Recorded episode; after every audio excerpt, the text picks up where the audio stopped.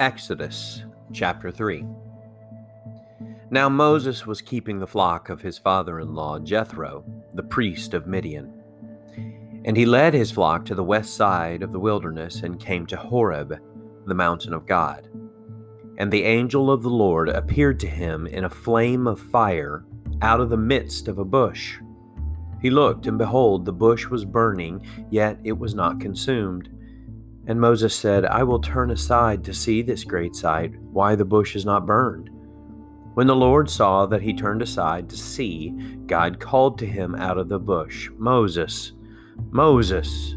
And he said, Here I am. Then he said, Do not come near. Take your sandals off your feet, for the place on which you are standing is holy ground. And he said, I am the God of your father, the God of Abraham the God of Isaac, and the God of Jacob. And Moses hid his face, for he was afraid to look at God. Then the Lord said, I have surely seen the affliction of my people who are in Egypt, and have heard their cry because of their taskmasters. I know their sufferings, and I have come down to deliver them out of the hand of the Egyptians, and to bring them up out of that land to a good and broad land a land flowing with milk and honey, to the place of the Canaanites, the Hittites, the Amorites, the Perizzites, the Hivites, and the Jebusites. And now, behold, the cry of the people of Israel has come to me, and I have also seen the oppression with which the Egyptians oppressed them. Come, I will send you to Pharaoh, that you may bring my people, the children of Israel, out of Egypt.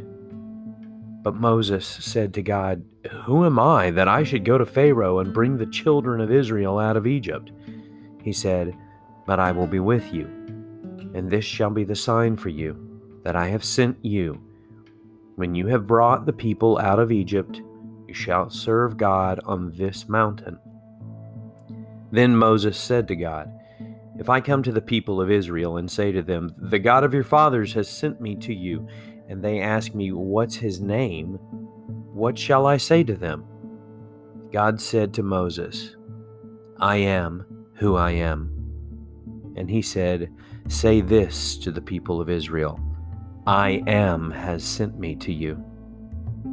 God also said to Moses, Say this to the people of Israel The Lord, the God of your fathers, the God of Abraham, the God of Isaac, and the God of Jacob, has sent me to you.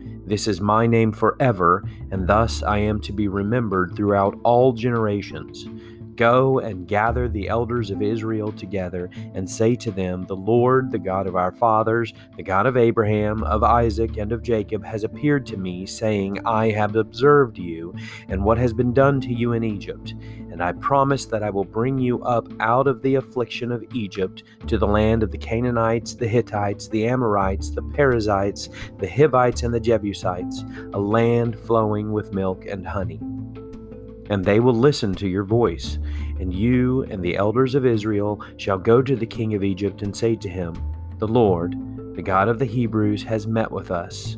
And now, please let us go a three days' journey into the wilderness, that we may sacrifice to the Lord our God. But I know that the king of Egypt will not let you go unless compelled by a mighty hand. So I will stretch out my hand and strike Egypt with all the wonders that I will do in it. After that, he will let you go.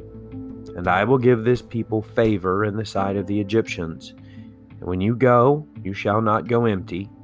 But each woman shall ask of her neighbor, any woman who lives in her house, for silver and gold jewelry and for clothing. You shall put them on your sons and your, on your daughters. So you shall plunder the Egyptians.